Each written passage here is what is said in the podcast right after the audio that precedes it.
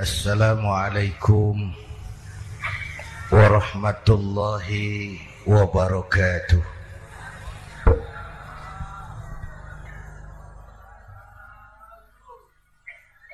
Alhamdulillahi wa kafa, wassalatu wassalamu ala Sayyidina Muhammadin al-Mustafa wa ala alihi wa ashabihi ahli sidqi wal wafa, amma ba'd. Para ulama,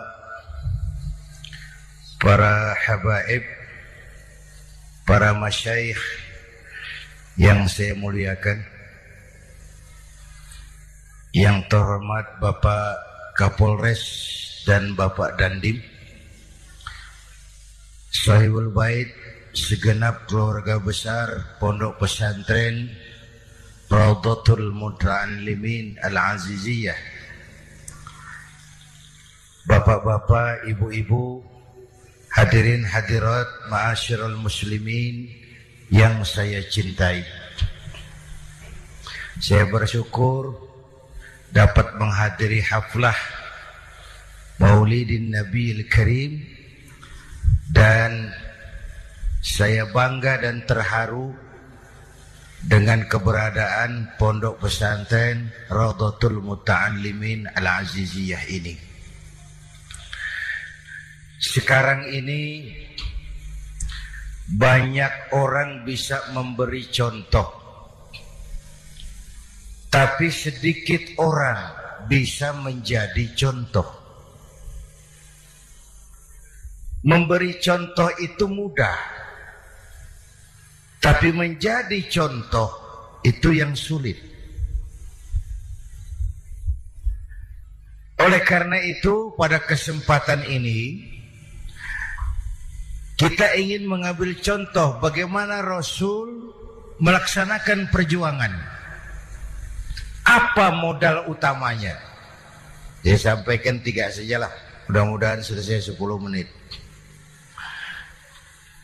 Yang pertama, modal utama perjuangan baginda Rasul adalah akhlakul karimah.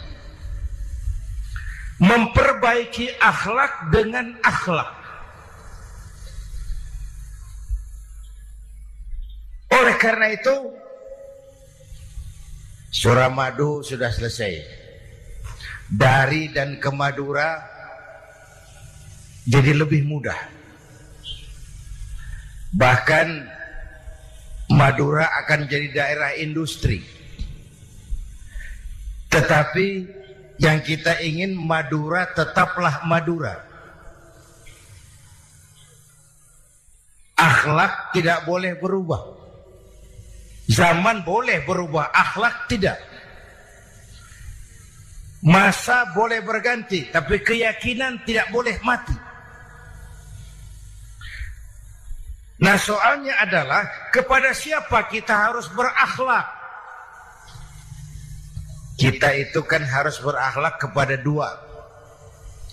Kita harus berakhlak pertama kepada Allah. Ini yang terpenting. tiga belas tahun Rasul berjuang di Mekah hanya memperbaiki akhlak kepada Allah. Menanamkan tauhid, meluruskan akidah, membangun keyakinan. tiga belas tahun di Mekah itu. Dengan perhitungan, kalau fondasi kuat, bangunan aman. Kalau fondasi melenceng, bangunan bengkok. Kalau pondasi rapuh, bangunan rumpuh, runtuh. Bangunan bagaimana pondasinya. Orang hidup bagaimana imannya. Kekuasaan dan jabatan baru ada manfaatnya kalau dipegang tangan orang beriman. Kalau tidak, yang muncul Firaun. Harta baru terasa manfaatnya kalau dipegang tangan orang beriman. Itulah sebabnya bangsa kita ini bukan cuma perlu orang pintar, kita perlu orang benar. Bahkan di masyarakat lebih baik benar tidak terlalu pintar ketimbang pintar tapi tidak benar.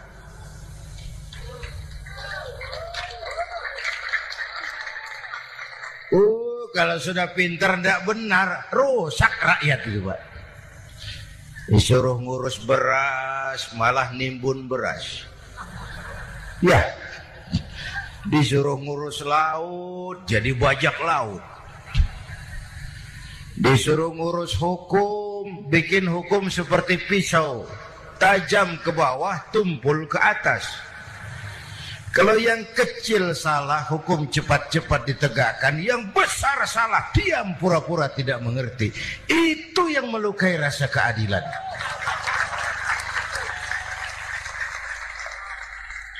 Mulai dari akhlak kepada Allah. Bagaimana cara berakhlak kepada Allah? Caranya dua. Pertama, jangan menyekutukannya dengan sesuatu pun. Yang kedua, jangan menyembah kecuali hanya kepadanya. Itu akhlak kepada Allah. Konsisten, disiplin. Saya bersaksi tiada Tuhan selain Allah, maka saya tidak akan menyembah kecuali hanya kepada Allah. Saya tidak akan takut kecuali hanya kepada Allah. Saya tidak akan minta tolong kecuali hanya kepada Allah. Saya tidak akan melarikan persoalan kecuali hanya kepada Allah. Saya bersaksi Nabi Muhammad utusan Allah, Nabi terakhir. Tidak ada Nabi sesudah Nabi Muhammad. Harga mati, titik, disiplin. Ada yang mengaku jadi Nabi, wajib tidak percaya. Disiplin. Sekarang ini kan bangsa kita disiplinnya lemah. Korupsi agak sulit diberantas karena pejabat kita takut atasan tapi nggak takut Tuhan.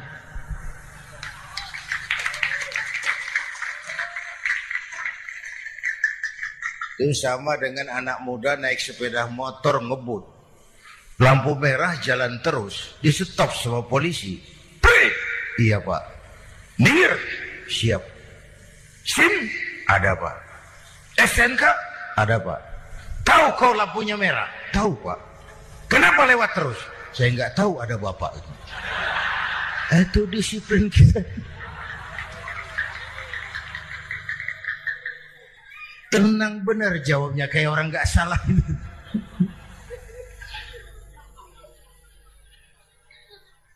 Iman. Apalagi belakangan ini, saya sering bilang gini Pak. Ini humor tapi agak tasawuf. Orang yang paling tenang hidupnya itu tukang parkir. Coba lihat tukang parkir, walaupun mobil banyak, mereknya bagus-bagus, nggak pernah sombong. Benar ini, tenang. Nanti mobil pergi satu demi satu, habis sama sekali, dia nggak sedih. Tenang. Mobil banyak ndak sombong, mobil habis ndak sedih. Apa rahasianya? Ternyata, nih tasawufnya di sini. Tukang parkir tidak merasa memiliki, tapi merasa dititipi. Wah, itu. Siapa saja yang merasa memiliki, bersiaplah kehilangan, dan itu menyakitkan. Tapi kalau merasa dititipi, jabatan, harta, anak, istri, semua titipan, hiduplah seperti tukang parkir. Pertama, titipan tidak boleh bikin kita sombong. Dititipi kok sombong, tidak pantas ah. Ya, Pak Zainuddin titip mobil ya, silakan. Yang punya mobil pergi, saya petatang peteteng. Nggak pantas dititipi kok sombong. Ada orang dititipi jabatan oleh Allah, sombong. Dititipi, sombong. Ada nggak pejabat sombong? Ada. Namanya Firaun. Itu pejabat-pejabat sombong, anak buah Firaun semua. Dititipi harta oleh Allah, jadi orang kaya, sombong. Sama tetangga ndak mau kenal, orang lain kecil semua. Jalan ndak injak tanah. kuntilanak.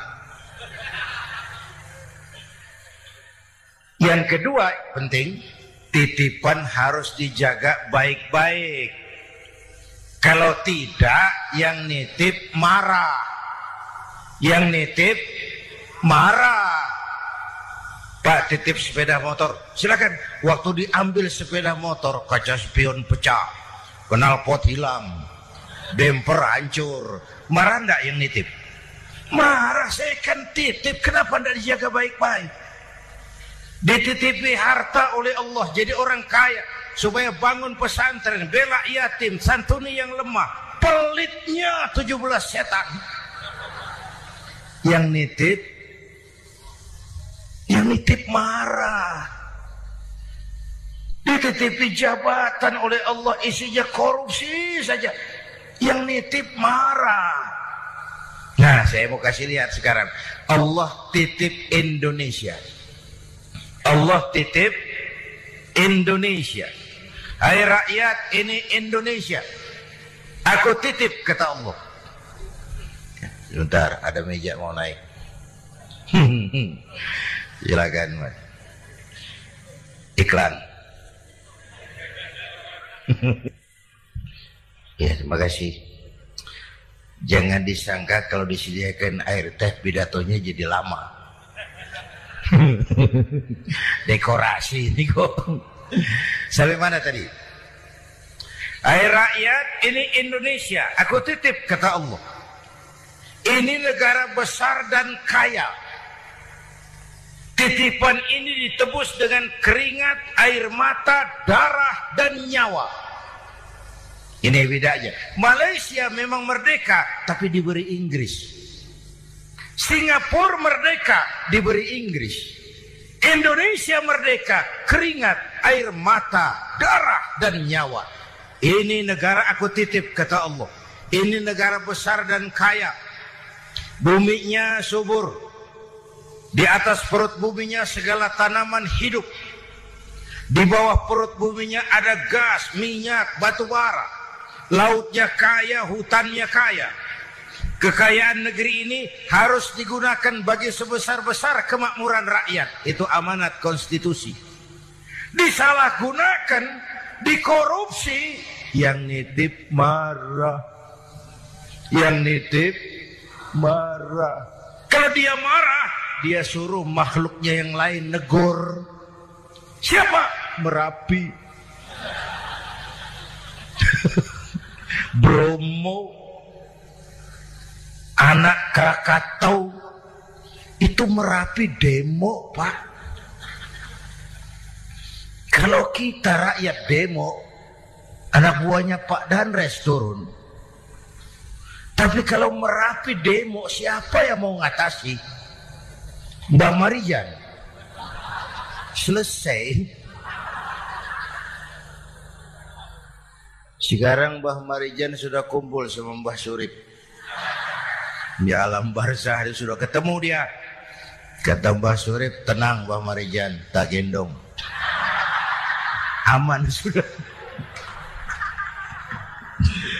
Aman sudah. Saya mau bilang Merapi itu makhluk, Krakatau itu makhluk, Bromo itu makhluk. Tidak mungkin makhluk bergerak dengan sendirinya. Pastilah ada yang menggerakkan. Maka baik-baiklah sama yang bikin angin, supaya bertiupnya sesuai keperluan. Baik-baik dengan yang bikin air, supaya datangnya sesuai kebutuhan. Baik-baik sama yang bikin gunung, supaya meletusnya pelan-pelan.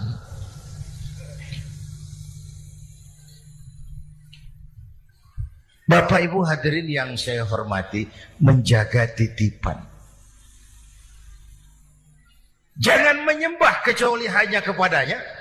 Jangan menyekutukannya dengan sesuatu pun. Ayo, saya ngobrol kita.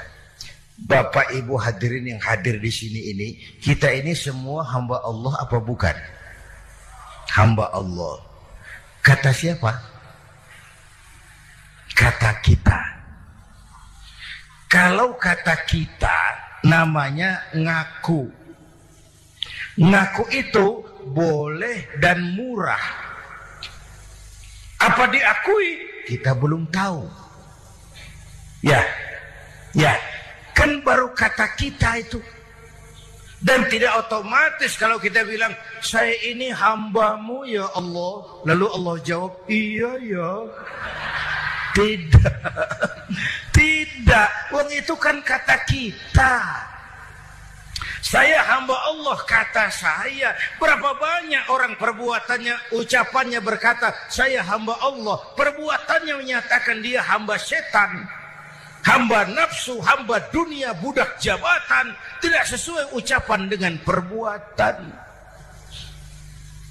Jadi hamba Allah itu nggak mudah digojlok, diuji. Coba lihat. Yang jelas diakui sebagai hamba itu baru satu. Yang kita peringati ini. Baginda Nabi. Allah mengakui. Kapan?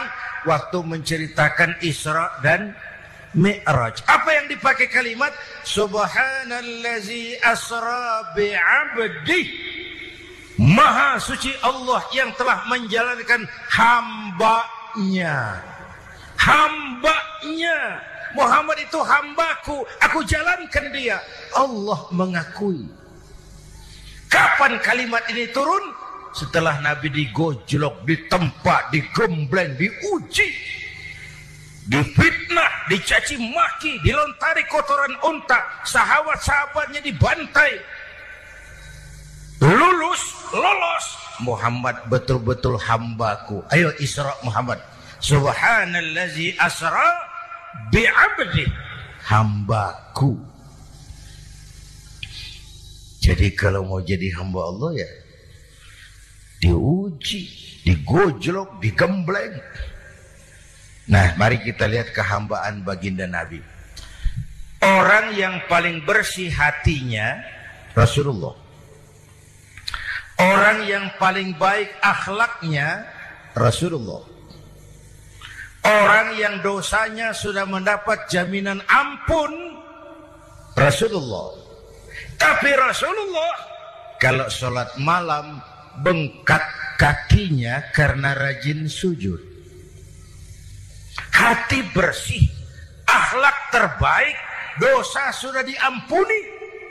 Tapi kalau sholat malam kakinya bengkak karena rajin sujud. Saya tahu di sini juga banyak yang kakinya bengkak. Cuma urusannya apa? Itu urusan masing-masing. Pada tingkat seperti itu Rasulullah, saya perlu Allah. Saya perlu Allah. Saya perlu Allah. Yang seratus tahun kita bangun. Selesai oleh gempa tiga menit. Ya. Ya. Yang seratus tahun kita bangun.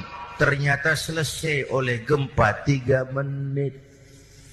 Kita perlu Allah. Kita perlu Allah.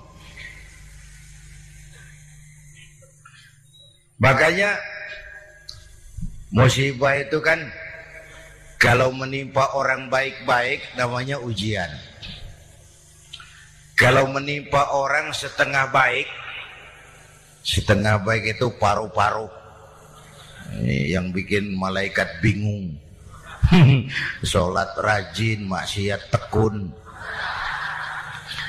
Baca Quran mau, fitnah orang hobi. Ngaji-ngaji, nyolong jalan terus. Untung di sini nggak ada yang begitu. Di Jakarta banyak. Di sini insya Allah sama. Jakarta. Orang separuh-separuh seperti itu kalau dapat musibah itu namanya teguran, bukan ujian. Kenapa ditegur? Lalai.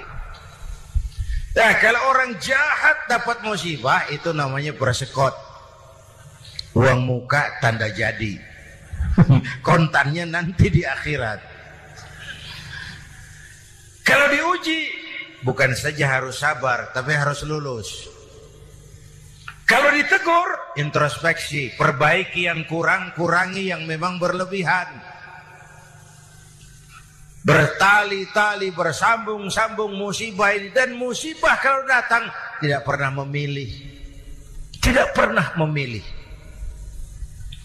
Bapak Ibu hadirin yang saya muliakan, jadi mari yang pertama jaga akhlak kita kepada Allah.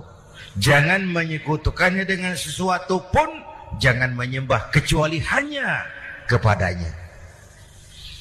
Sekarang kan musim entertain, orang pandai membangun pencitraan, orang pinter bikin bungkusan. Sekarang ini kiai sama dukun tipis bedanya. Bener Pak, pemburu hantu pakai sorban, pakai gamis. Nanti kiai pakai helm. Atribut sudah kacau sekarang ini. Siapa pakai apa, siapa mau jadi apa, ndak jelas. Sementara masyarakat kita memang agak kutil, kurang teliti, cepat heran, gampang kagum. Pernah terjadi suatu saat tabrakan di jalan, puh, keras sekali, korban jatuh berlumur darah. Dikerubungi orang banyak. Datang wartawan mau ambil gambar dari dekat sulit, banyak sekali orang ngerubung. Dia cari akal, tolong saya dikasih jalan ke dekat korban. Orang menoleh semua, saudara siapa? Saya bapaknya korban. Dia mengaku bapaknya korban. Ya orang minggir semua, minggir-minggir, ada bapaknya korban. Orang minggir semua, dia maju ke depan korban. Sampai di depan korban, pucat mukanya itu wartawan. Kenapa? Yang ketabrak anak monyet, Pak. Oh, dia sudah ngaku bapaknya korban.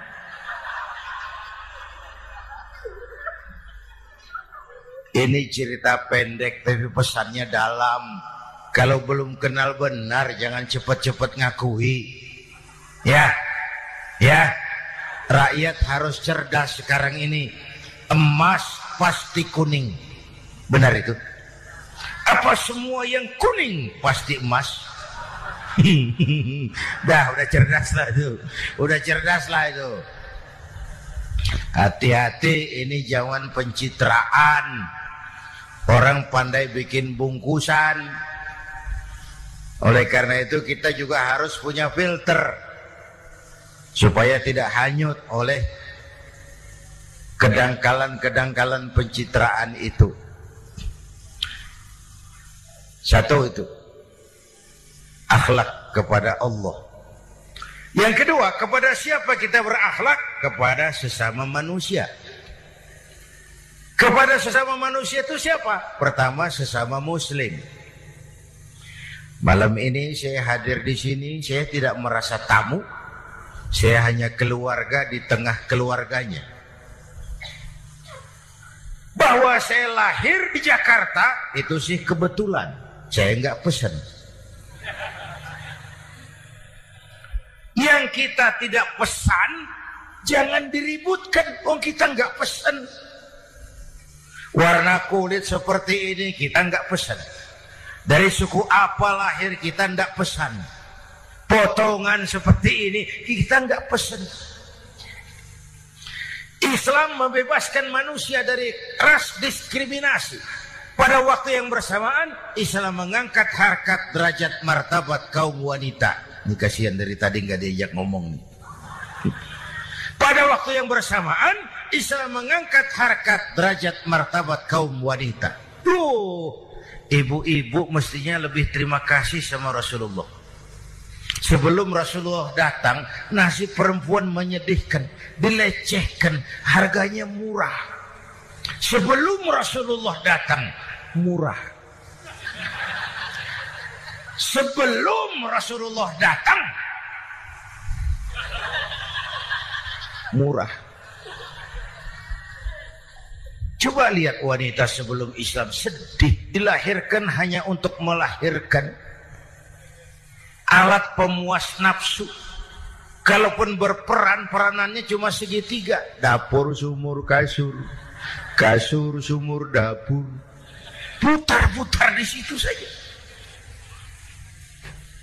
Tidak usah di Arab dunia, di Jawa. Oh, raja-raja Jawa sebelum kenal Islam, seenaknya ngumpuli perempuan kan? Selirnya yang tiga puluh, lima puluh. Sultan-sultan di Turki piara haram ratusan orang perempuan. Kaisar terakhir dinasti Ming Cina bangun istana seribu kamar, istrinya seribu. Innalillahi wa inna ilaihi raji'un. Itu saya coba pikir, raja kalau istrinya seribu, kapan pakai kolor itu raja? Hmm? Rasulullah datang terenyuh, an-nisa imadul bilad. Perempuan jangan diperlakukan begitu. Perempuan tiang negara. Kalau baik perempuan, baik negara. Kalau rusak perempuan, hancur negara. Waktu ditanya, ya Rasul, siapa yang paling harus saya taati di dunia? Ibumu. Setelah itu siapa lagi? Ibumu. Setelah itu siapa lagi? Ibumu. Setelah itu siapa lagi? Bapakmu. Menghargai perempuan, ibumu, ibumu, ibumu, bapakmu. Ibu tiga kali disebut, bapak, bapak satu kali, ibu tiga kali, bapak satu kali, ibu tiga, bapak satu, satu bapak. Gimana sih ngitungnya jadi kerok begini?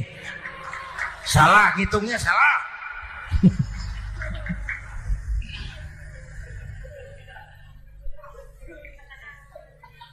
Lalu dicairkan kehidupan ke kemasyarakatan di masjid. Masya Allah, masjid itu pendidikan demokrasi betul. Pertama, siapapun masuk masjid, copot sandal, buka sepatu. Benar itu? Ini masyarakat yang mau kita bangun. Tidak ada warga negara kelas satu, semua sama. Lurah masuk masjid buka sepatu, rah. Hmm? Camat masuk masjid buka sepatu, mat. Gubernur masuk masjid buka sepatu, nur. Nikmatnya masyarakat masjid. Nikmatnya masyarakat masjid. Coba binatang saja harganya tidak sama toh. Sapi yang mahal, yang gemuk, betul. Karena harga sapi pada dagingnya. Makin gemuk sapi, makin mahal harganya. Tapi ada burung perkutut lebih mahal dari sapi.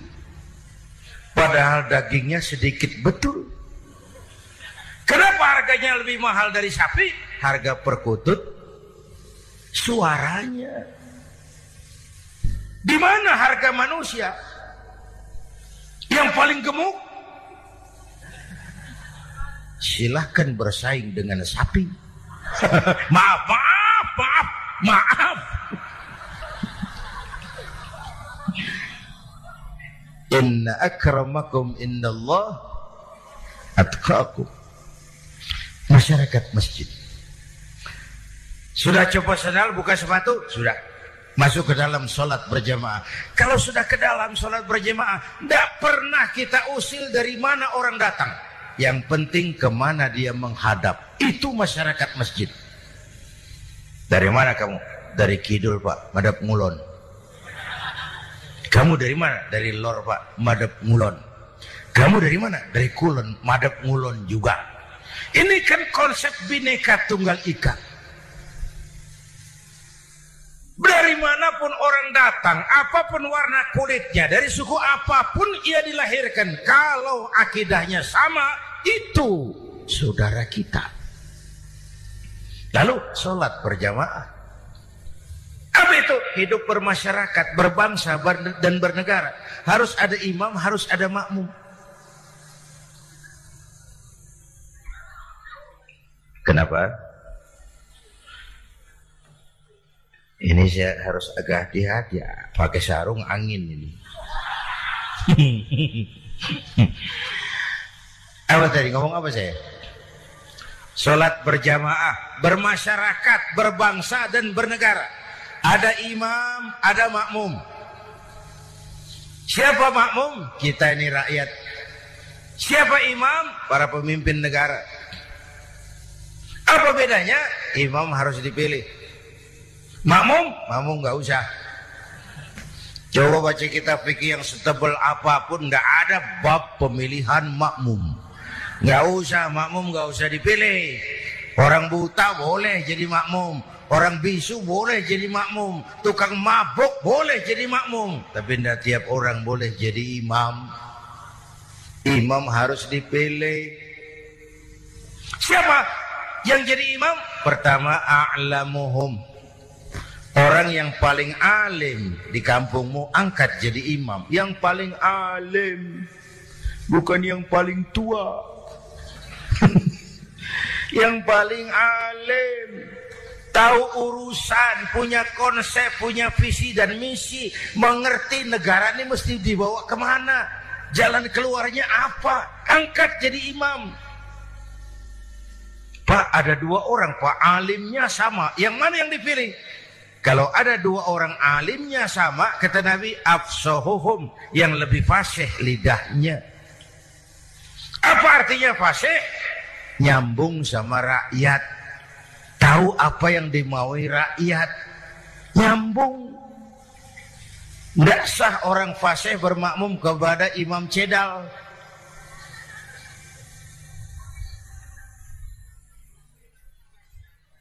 Kenapa, Bu? Nyambung. Capek kalau punya imam gak nyambung sama makmum. Makanya kalau sudah jadi imam, pesan Nabi apa? Idza amma ahadukumun nasa falyukhaffif. Kalau kamu jadi imam, ringankan sholat kamu, jangan terlalu panjang. Itu makmum tidak sama kekuatannya. Ada yang tua rentak, diri saja sudah gemetar. Ada makmum yang punya darah tinggi, kalau sujud lama kepalanya sakit. Ada makmum yang sudah janji habis sholat mau terima uang. Jangan kalau sudah jadi imam di kota, sholat isya berjamaah, rakaat pertama selesai fatihah, yasin. Bubar makmum itu. Jadi imam jangan terlalu lama. Kayak Usni Mubarak tuh, kelamaan jadi imam. tiga puluh tahun, rakyat capek.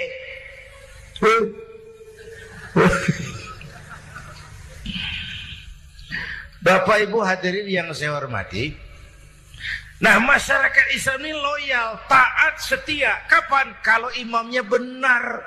Imam takbir, makmum takbir. Imam ruku', makmum ruku'. Imam i'tidal, makmum i'tidal. Imam sujud, makmum sujud. Tapi masyarakat Islam tidak buta.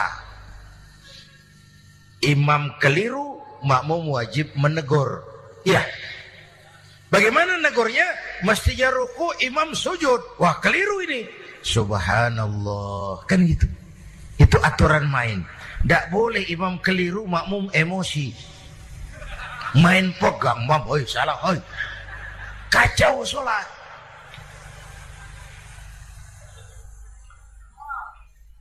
Imam buang angin. Apa makmum lalu berkata, demi kesetiaan saya kepada imam, imam buang angin, saya lebih keras lagi. Goblok.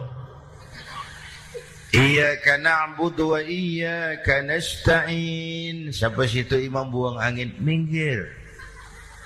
Tidak usah ribut. Yang di belakang satu orang maju ke depan, lanjutkan pekerjaan imam. Yang penting imam tahu diri. Buang angin, minggir. Ini negara rusak karena imam sudah buang angin. Tenang aja, kayak orang nggak salah gitu loh.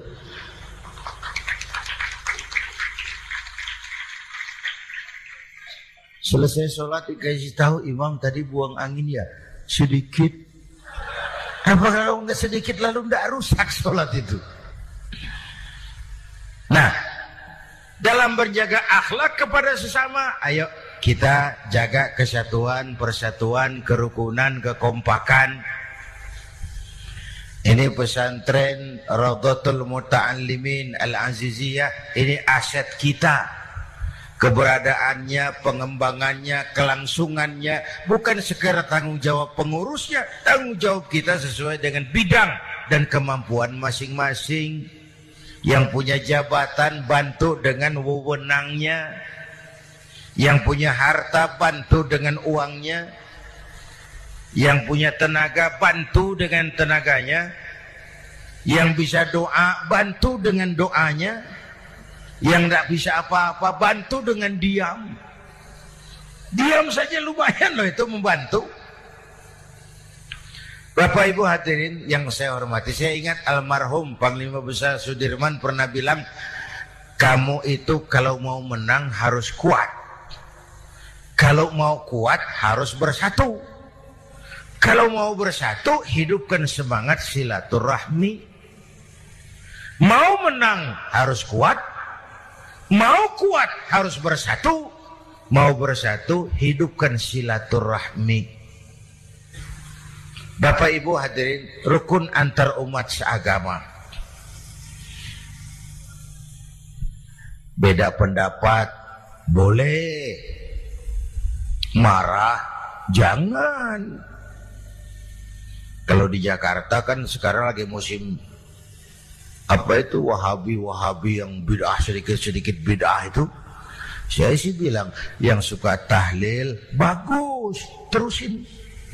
Yang nggak suka tahlil nggak apa-apa, tapi jangan mencaci maki yang suka tahlil.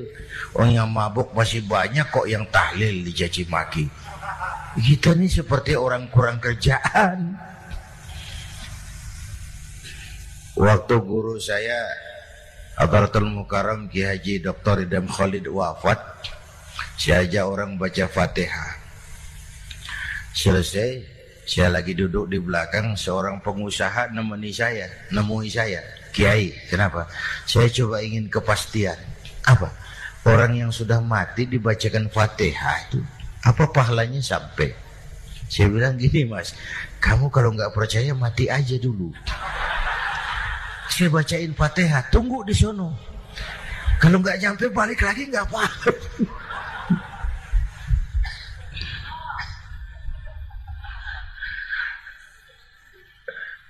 Depan rumah saya itu ada masjid, Pak, pakai beduk seperti itu. Ada teman saya, Kiai, pakai beduk be be masjidnya. Iya pakai. Kan Rasulullah tidak pakai, tidak memang. Bid'ah toh? Oh, siapa bilang? Beduk itu bukan agama, itu budaya. Tanda masuk waktu, bukan manggil orang sholat. Manggil orang sholat pakai azan. Tanda masuk waktu, itu hebatnya Wali Songo, pakai beduk. Kalau nggak mau pakai beduk boleh, teriak-teriak juga boleh. Maghrib, maghrib, boleh. Tapi Wali Songo kan bijaksana, pakai beduk saja sekali pukul satu desa dengar. Itu bijaksananya dakwah Wali Songo. Kalau beduk dianggap bid'ah, miskin kita. Itu budaya. Seperti sepeda motor, itu budaya. Kalau nggak mau pakai beduk boleh, teriak-teriak juga boleh. Maghrib, maghrib, boleh. Tapi Wali Songo kan bijaksana, pakai beduk saja sekali pukul satu desa dengar. Itu bijaksananya dakwah Wali Songo. Kalau beduk dianggap bid'ah, miskin kita. Itu budaya. Seperti sepeda motor, itu budaya. Kalau beduk dia nggak bid'ah, sepeda motor bid'ah tuh. Rasulullah nggak pakai, jual beliin unta.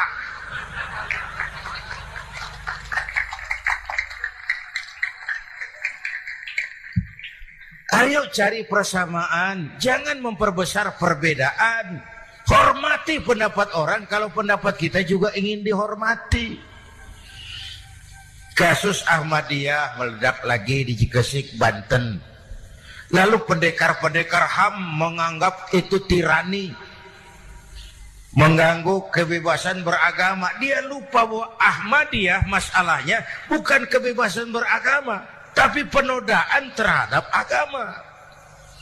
Kalau kebebasan beragama sih umat Islam welcome.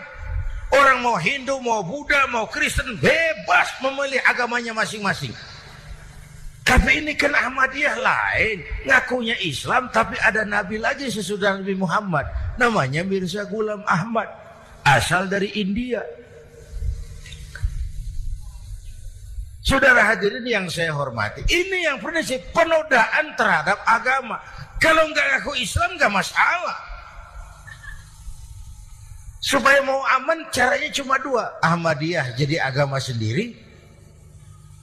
Karena Malaysia sudah melarang, Brunei sudah, Rabito Alam Islami menyatakan aliran sesat, Saudi Arabia melarang pengikut Ahmadiyah pergi bikin haji, dia dianggap non muslim. Cuma memang pemerintah kita nggak tegas. Kalau dari dulu dinyatakan dilarang, nggak akan ada lagi kasus-kasus seperti itu.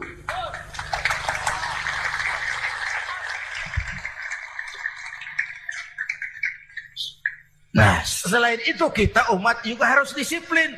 Coba sudah berapa banyak nabi bermunculan di Indonesia. Dan Indonesia ini saya heran, Indonesia ini pasar bagus, Pak. Kalau ada nabi, ada aja pengikutnya, saya heran tuh. Indonesia ini pasar bagus. Ada Ahmad Musaddiq Al-Qiyadah, uh, jadi nabi. Konsultan bulu tangkis, jadi nabi. Dapat wahyunya di Bogor.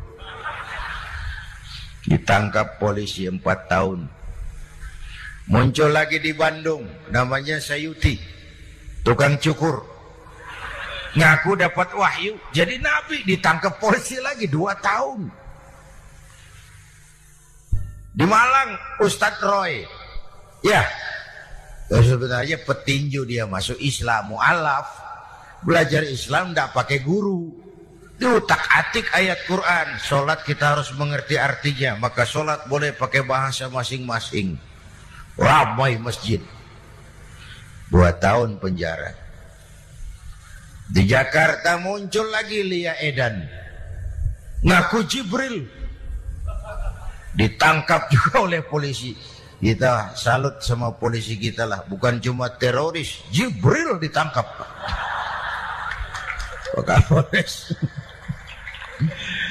Saya bilang sama teman-teman polisi, untung dia ngaku Jibril, Pak. Coba kalau dia ngaku Israel lebih gawat itu.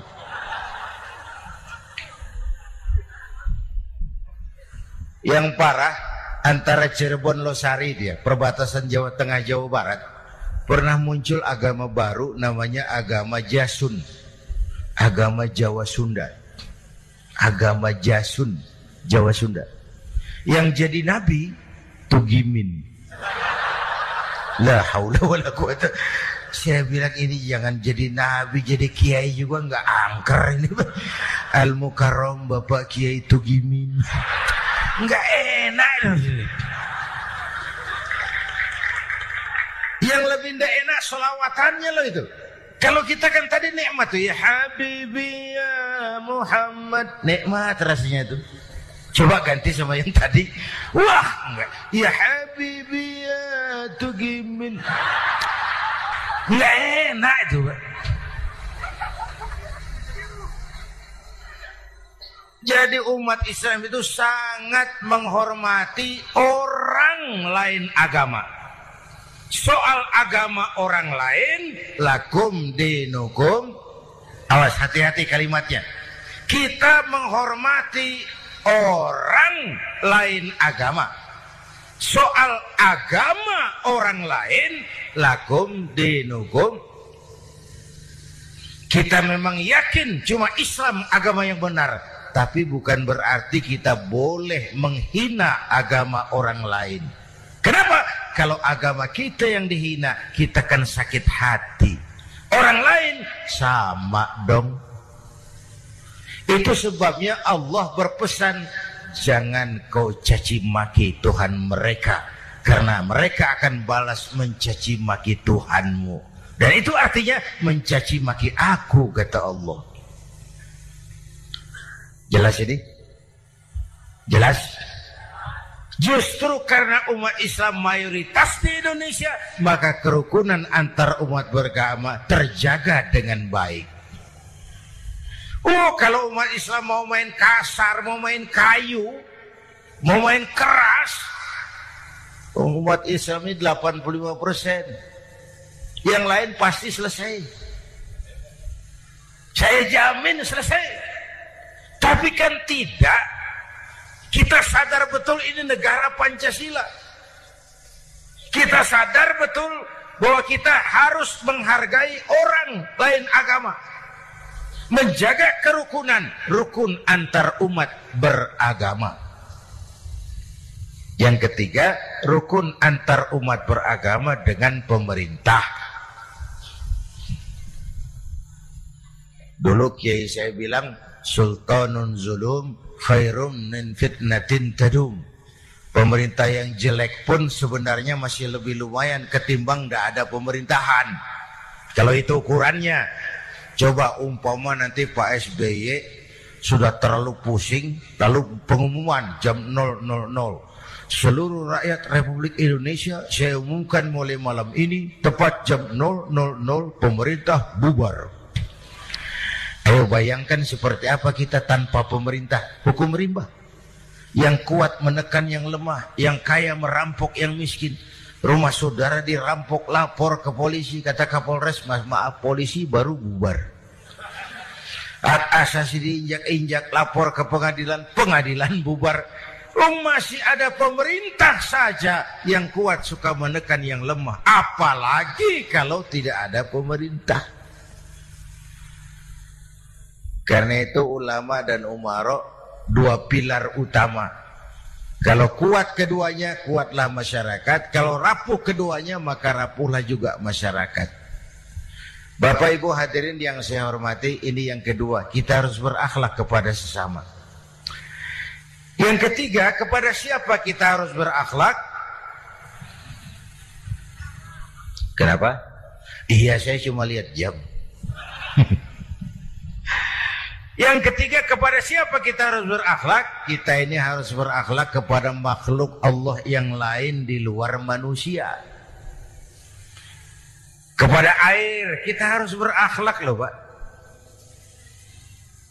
Saya dulu remaja ngaji fikih, kiai ngajar. Makruh buang air kecil di tanah yang berlubang. Mau saya protes, kenapa makruh kiai? Pertama, untuk kesehatan. Siapa tahu di lubang yang kau kencingi ada gas beracun. Kalau tidak kiai, kalau tidak maka artinya kau harus melindungi binatang yang ada di dalam lubang. Siapa tahu di lubang yang kamu kencingi ada semut sedang rapat. Membahas masalah Mesir. Apa dosanya lalu mati dikencingi? Ini namanya rahmatan li semut. Bapak Ibu hadirin yang saya hormati, ada hadis sederhana. Faiza zabahtum faahsinu zibhata. Kalau kamu menyembelih hewan, sembelihlah dengan cara yang terbaik.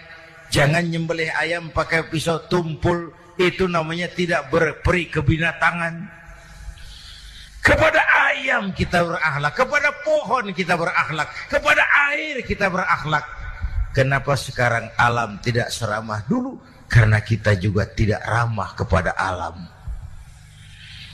Kenapa sering terjadi banjir? Karena tempat air kita kurangi. Dia bingung mau kemana. Air nggak punya tempat. Akhirnya masuk ke rumah kita juga. Masuk dalam zoharul fasadu wal bil barri wal bahri bima kasabat aydin nas. Karena kita tidak berakhlak kepada lingkungan. Bapak Ibu hadirin yang saya hormati, jadi itu yang pertama, modal utama perjuangannya akhlakul karimah. Mau sukses, utamakan akhlak. Industrialisasi boleh terjadi di Madura. Jalan berhotmik licin, oke, okay. Listrik masuk desa, alhamdulillah.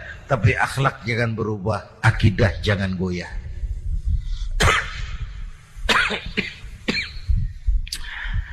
Teknologi tidak bahaya. Yang bahaya orang yang menggunakannya. Wayang itu yang namanya Cepot. Itu bisa selawat badar kalau yang megang Anom Suroto. Cepot bisa selawat badar kalau yang megang Anom Suroto. Wayang bagaimana dalangnya, teknologi bagaimana orang yang menggunakannya. Satu. Yang kedua, yang kita contoh dari baginda Rasul, beliau itu sejak kecil tidak dimanjakan, Pak.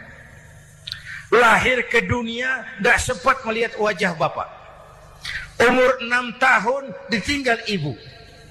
Umur sembilan tahun ngembala kambing, berniaga ke Syam. Syam itu Syria sekarang.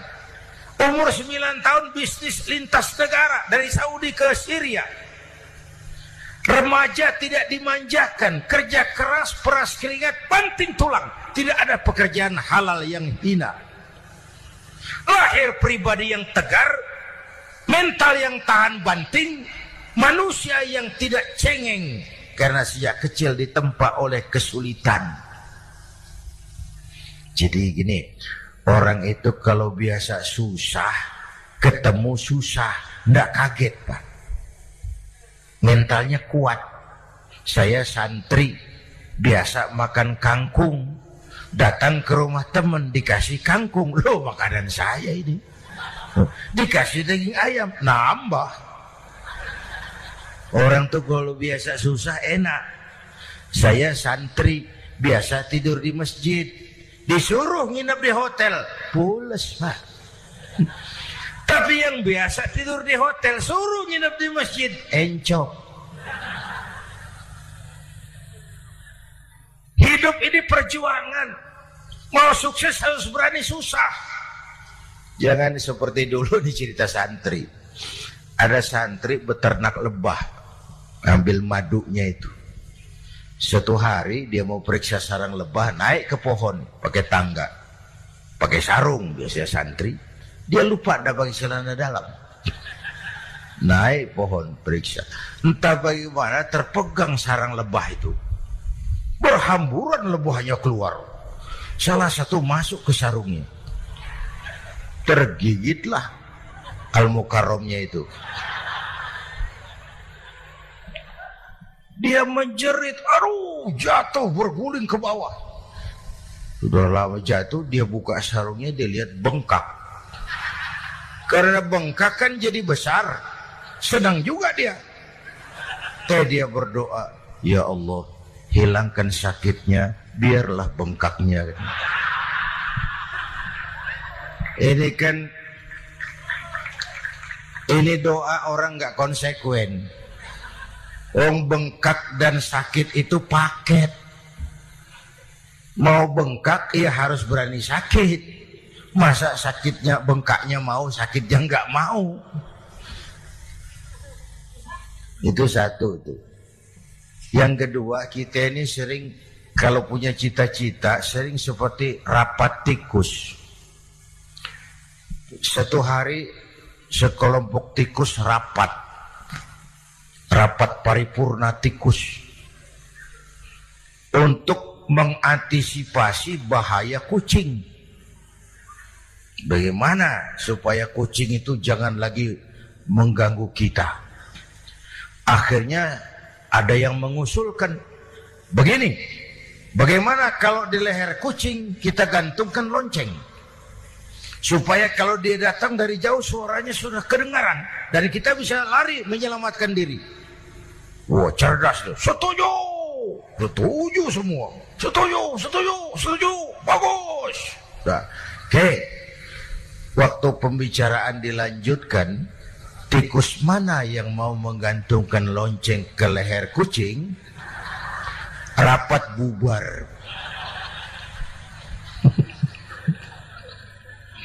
Setuju, akur. Iya, iya. Waktu kerja selesai. Bapak Ibu hadirin yang saya hormati, terutama anak-anak saya para santri, remaja, pemuda. Hidup ini persaingan. Bapakmu tamat S D, nah kau sarjana. Bapakmu cuma jadi R T, nah kau camat. Bapakmu tukang tambal ban, kau harus punya pabrik ban. Ung anak saya pertama dulu, saya titip mondok di Tebu Ireng. Tahun pertama pulang saya kontrol.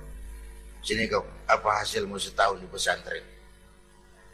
Saya sodorkan, dia sodorkan saya sebuah piagam penghargaan juara lomba pidato di pondoknya. Saya heran, ini anak di rumah jarang ngomong, kok bisa jadi juara pidato? Saya tanya, kamu bisa pidato, apa yang dipidatoin? Dia bilang, kan kaset ayah dihafalin. Ya saya ketawa juga, waktu itu dia masih anak-anak. Baiklah, baiklah, tapi apa cita-citamu? Saya kepengen seperti ayah. Wah, kau ini salah. Kalau aku ayahmu di matamu menurutmu hebat, mestinya kau sepuluh, seratus, seribu kali lebih hebat dari orang-orang yang kau anggap hebat. Karena tantanganmu akan lebih berat dari tantangan yang aku hadapi sekarang. Kalau kau sama dengan aku, kau ditinggalkan zaman karena kau tidak mampu menjawab tantangan zamanmu. Bapak Ibu hadirin yang saya hormati, persaingan tajam, tantangan makin berat. Oleh karena itu diperlukan semangat yang dicontohkan Nabi. Kerja keras, peras keringat, banting tulang, tidak ada pekerjaan halal yang hina.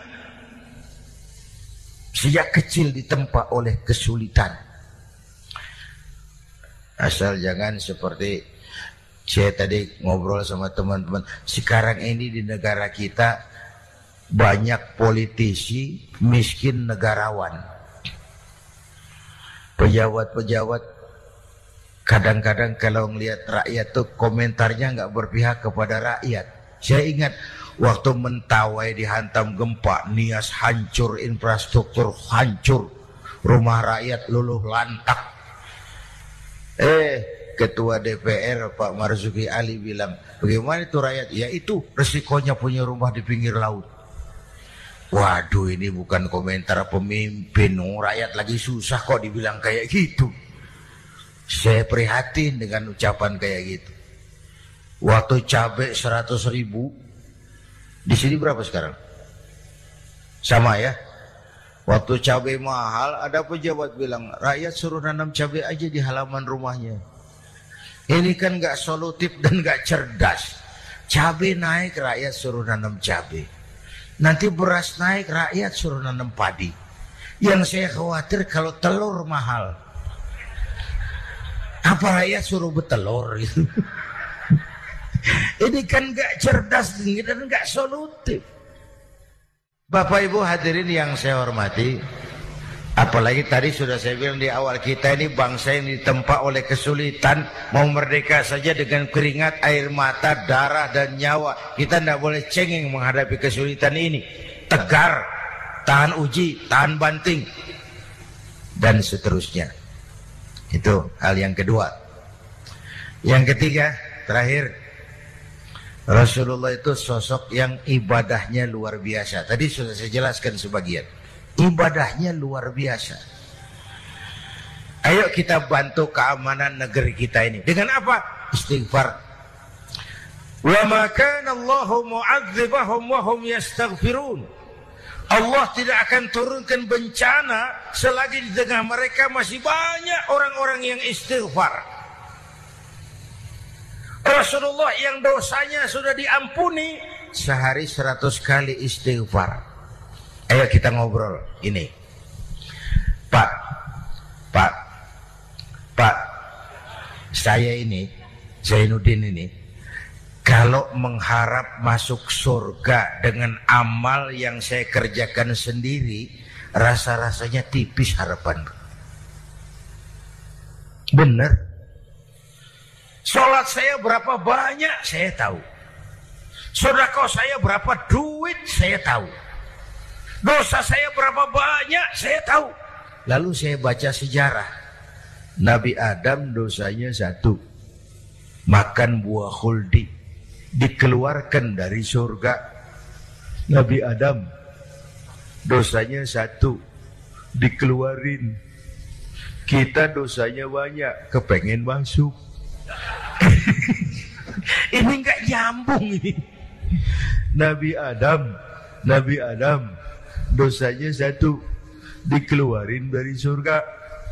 Kita dosanya banyak, kepengen masuk, nggak nyambung. Apa yang bikin saya besar hati? Apa yang bikin saya optimis? Ada dua, Pak. Pertama yang disebut rahmat Allah, yang kedua disebut syafaat Rasulullah. Dua itu, Pak. Oh, kalau kita ini insya Allah nanti sampai ke surga, amin, amin. Kalau kita ini sampai ke surga, Pak, saya jamin itu bukan karena amal kita, itu karena rahmatnya Allah. Ndaklah seberapa banyak sih amalan kita mau menggapai surga. Kalau bukan karena rahmatnya Allah, sulit sampai ke sana. Eh manusia, dosamu besar, tapi lihat rahmatku lebih besar. Eh manusia, salahmu banyak, tapi ampunanku lebih banyak. Kau nangis di hadapanku, aku senyum melihatmu. Kau berjalan menujuku, aku berlari menyambutmu. Istighfarnya sehari seratus. Lalu ada hadis qudsi, inni la ahammu bi'adzabi ibadi. Kadang-kadang aku pengen turunkan azab bencana kepada manusia, tapi ketika aku melihat tiga perkara, murkaku surut, bencana aku tarik kembali. Coba perhatikan hadis kursi ini. Allah mau marah tidak jadi, bencana ditarik, musibah diangkat. Kenapa? Ada yang meredam murka Allah. Allah nggak jadi marah. Siapa? Pertama, suyuhan rukka. Aku lihat orang-orang tua tengah malam sujud sambil berlinang air mata, nangis di hadapan Allah. Itu kita hutang jasa loh, Pak, sama orang-orang yang tengah malam sujud nangis di hadapan Allah. Lihat yang begitu Allah tidak jadi marah.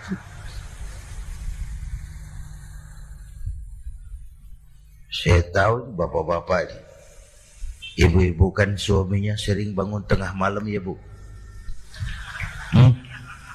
Kencing. Bikin bingung malaikat.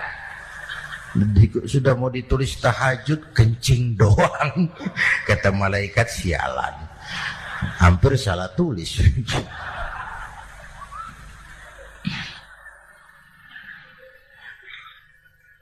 Aku lihat orang tua tengah malam sujud sambil berlinang air mata.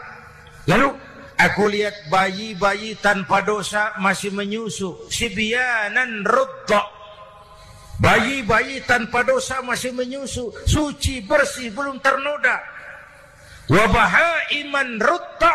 Dan aku lihat binatang ternak melata mencari makan, kambing mudah cari rumput, alam terjaga keasriannya. Bagaimana bencana nggak mau nambah? Kita mengamalkan hadisnya juga terbalik. Yang diminta itu orang tua tengah malam sujud, bayi tanpa dosa nyusu. Sekarang bayi tanpa dosa dibuang ke tempat sampah gara-gara orang tua tengah malam nyusu. Terbalik namanya. Yang diminta itu orang tua tengah malam sujud, bayi tanpa dosa nyusu. Ini bayi tanpa dosa dibuang ke tempat sampah gara-gara orang tua tengah malam.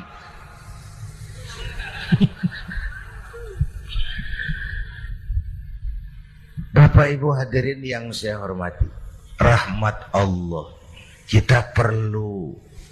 Yang kedua, syafaat Rasulullah. Mari saya cerita syafaat sedikit.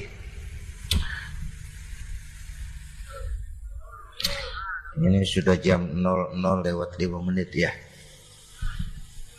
Ini kalau hitungan Indonesia ini sudah ganti hari, Pak. Jadi inilah ceramah terpanjang di dunia. Bayangkan saya pidato dari hari Selasa sampai hari Rabu.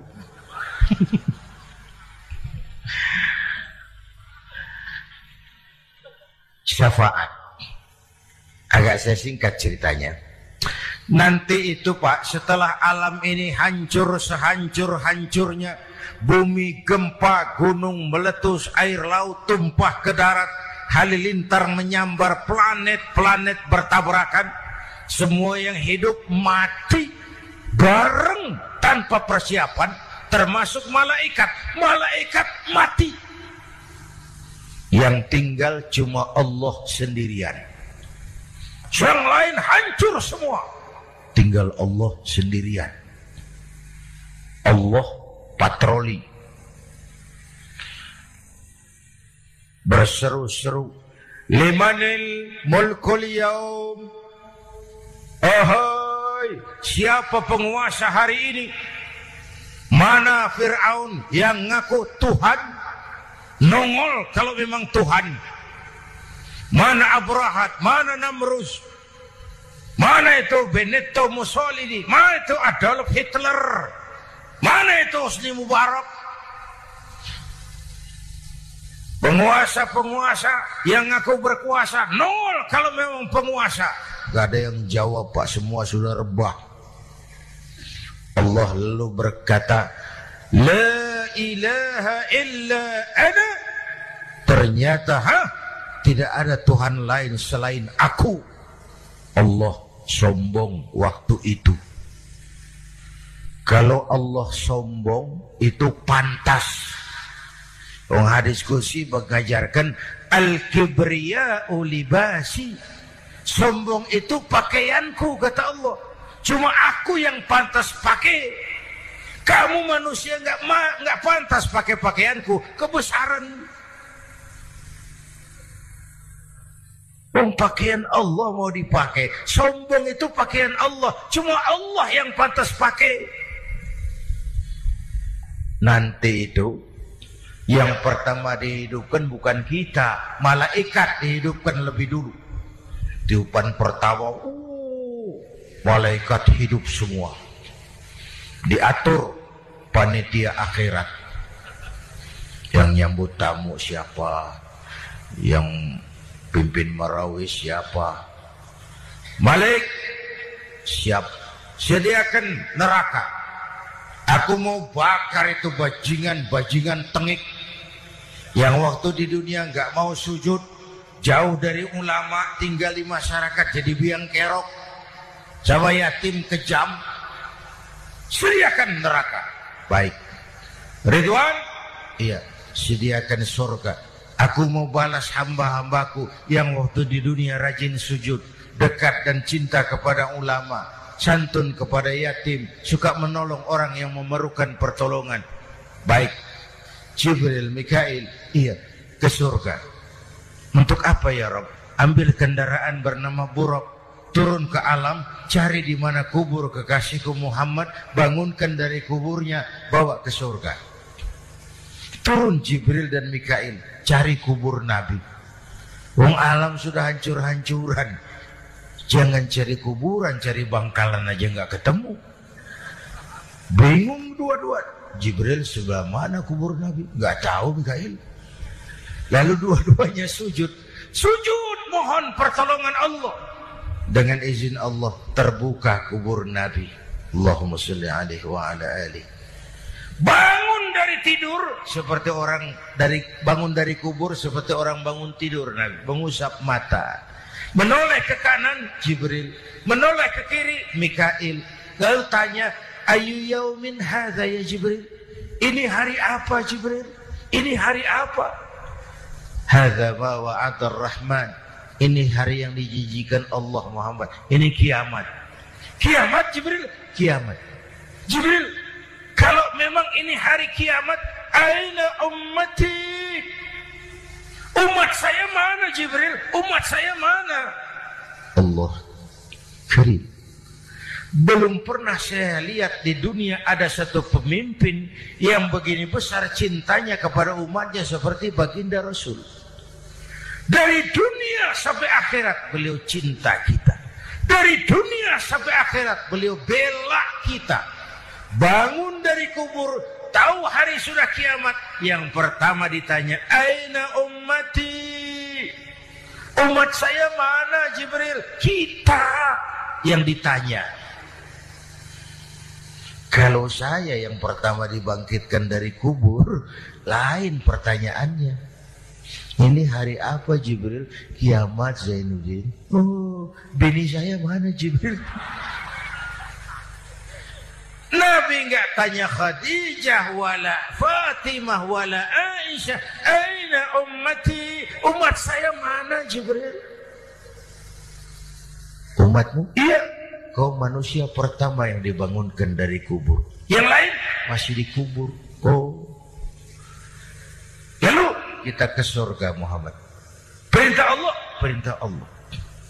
Sampai di surga seperti orang tidak betah Nabi itu. Resah, gelisah, mondar-mandir, mukanya murung. Yang punya surga kan negur Muhammad, labbaik ya Rabb. Tidak enak di surga ya? Enak. Kok kamu seperti orang nggak kerasan gitu, resah, gelisah. Kenapa? Saya saya teringat umat saya ya Allah. Umat saya bagaimana nasibnya? Iya, saya sudah enak di D P R. Eh, D P R. Salah. Salah. Saya sudah enak di surga. Gaji cukup, kursi empuk, dapat mobil dinas. Nggak. Umat saya yang waktu kampanye kepanasan itu gimana sih?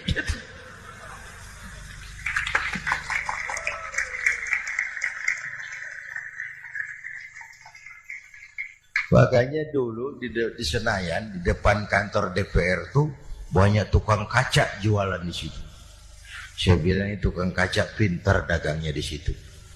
Pasti maksudnya supaya yang mau berkantor di situ ngaca dulu. Ya, wakil lurah pasti tidak lebih tinggi dari lurahnya. Wakil camat tidak lebih tinggi dari camatnya. Wong ini kenapa wakil rakyat kok selalu lebih tinggi dari rakyatnya?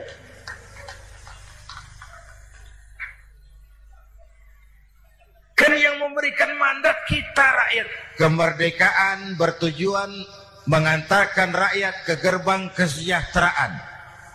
Lalu rakyat mempercayai tugas itu kepada pemerintah dan wakilnya di D P R. Saya percayakan kamu mengantarkan rakyat ke gerbang kesejahteraan. Itu amanat Undang-Undang Dasar. Biasanya, biasanya yang diantarkan campainya lebih dulu biasanya. Yang diantar sampai lebih dulu, yang mengantar nyusul, namanya ngantar belakangan.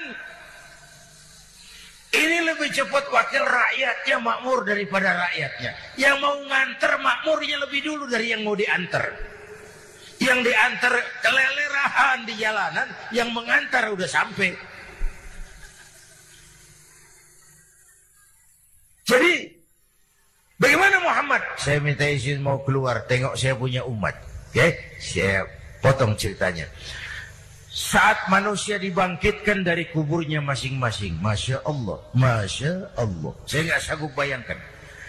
Jumlah manusia yang hidup di muka bumi sekarang kan enam miliar. Cina berdua India dua koma lima miliar. Cina satu koma lima miliar, India satu miliar rakyatnya. Berdua sudah dua setengah miliar. Itu kalau kencing bareng banjir besar. Bayangkan manusia dari awal sampai akhir berapa puluh miliar kumpul di padang mahsyar. Subhanallah. Sibuk, panik, bingung mau disidang di hadapan Allah. Sebagian kumpul di pojokan berunding. Kita mau disidangi. Terus, ayolah kita cari bantuan. Kemana? Kanan buyung. Loh, begini, begini. Kita ini kan anak cucu Nabi Adam. Pantas dong kita minta tolong sama beliau. Yuk, setuju, setuju. Berangkat cari Nabi Adam. Ya Adam, anta abal bashar. Adam, tuan datuknya manusia. Kami cucu kamu, anak turunan kamu mau disidang, tolong kami Adam, tolong. Kata Nabi Adam, Quraisy mas, rombongan Jawa udah aku naik mumet loh ini sama Nabi Nuh saja. Nuh bilang tidak bisa, saya juga punya masalah, pernah minta obat ditenggelamkan. Ibrahim barangkali, semua Nabi hand up, angkat tangan. Dikala itu yauma la yanfa'u malun wala banun, di mana harta tidak ada lagi artinya, anak-anak tak jadi beban, tiap orang sibuk dengan urusannya sendiri-sendiri. Saat itu ada satu pemimpin, Allahumma salli alaihi wa ala alihi, diizinkan Allah, dikala semua nabi yang lain angkat tangan hand up, beliau malah ummati ana laha, ta'ala ummati, ta'ala ummati, umatku sini, umatku sini. Beliau memanggil-manggil umatnya. Yang bagaimana yang dipanggil? Ada hadis, inna ummati yatuna yaumal qiyamah ghurran muhajjalin min atharil wudu. Umatku besok di akhirat datang menghadap Allah dengan muka bersinar-sinar karena sering wudu. Sering wudu kan sering sujud. Masa cuma wudu tapi enggak sujud? Itu nanti enggak usah mengaku Rasul yang panggil, sini umatku. Tapi kalau muka nggak pernah wudu, nggak pernah sujud, merangkak di depan Nabi, saya umatmu ya Rasul. Kata Nabi, umat saya nggak ada yang kumbal gini. Nah, dikala itu beliau berkenan memberikan syafaat. Syafaat itu saudara-saudara, saya pakai sarung, sobek sedikit. Syafaat itu nambeli, itu loh. Sholat saya kurang sedikit, sedekah saya campur riak sedikit, puasa saya tidak ikhlas sedikit, ditutup dengan syafaat. Saya mau dagang, perlu modal dua puluh juta, saya punya uang lima belas juta, yang lima juta syafaat. Jadi harus ada modal. Kalau sholat tidak pernah, sedekah tidak pernah, lalu syafaatnya dari mana? Yang dapat tambelan itu yang punya sarung bolong, punya sarung sobek, ditambal dengan syafaat. Nah kalau tidak ada sarung, apa yang mau ditambal? Ya, nah, mudah-mudahan kita semua mendapat rahmat Allah dan mendapat syafaatnya Rasulullah Shallallahu Alaihi Wasallam. Bapak Ibu hadirin, sudah setengah delapan lewat empat jam. Saya pun kangen, tapi hari sudah larut. Insya Allah lain kesempatan kita jumpa lagi. Terima kasih kepada al-mukarramun, para ulama, para habaib, pengasuh pesantren Raudhatul Muta'allimin Al-Aziziyah, dan semua yang hadir. Mudah-mudahan yang saya sampaikan ada manfaatnya. Usikum wa iyaya bitaqwallah, aqulu qawli hadza fa astaghfirullahal azim li wa lakum, wassalamu alaikum warahmatullahi wabarakatuh.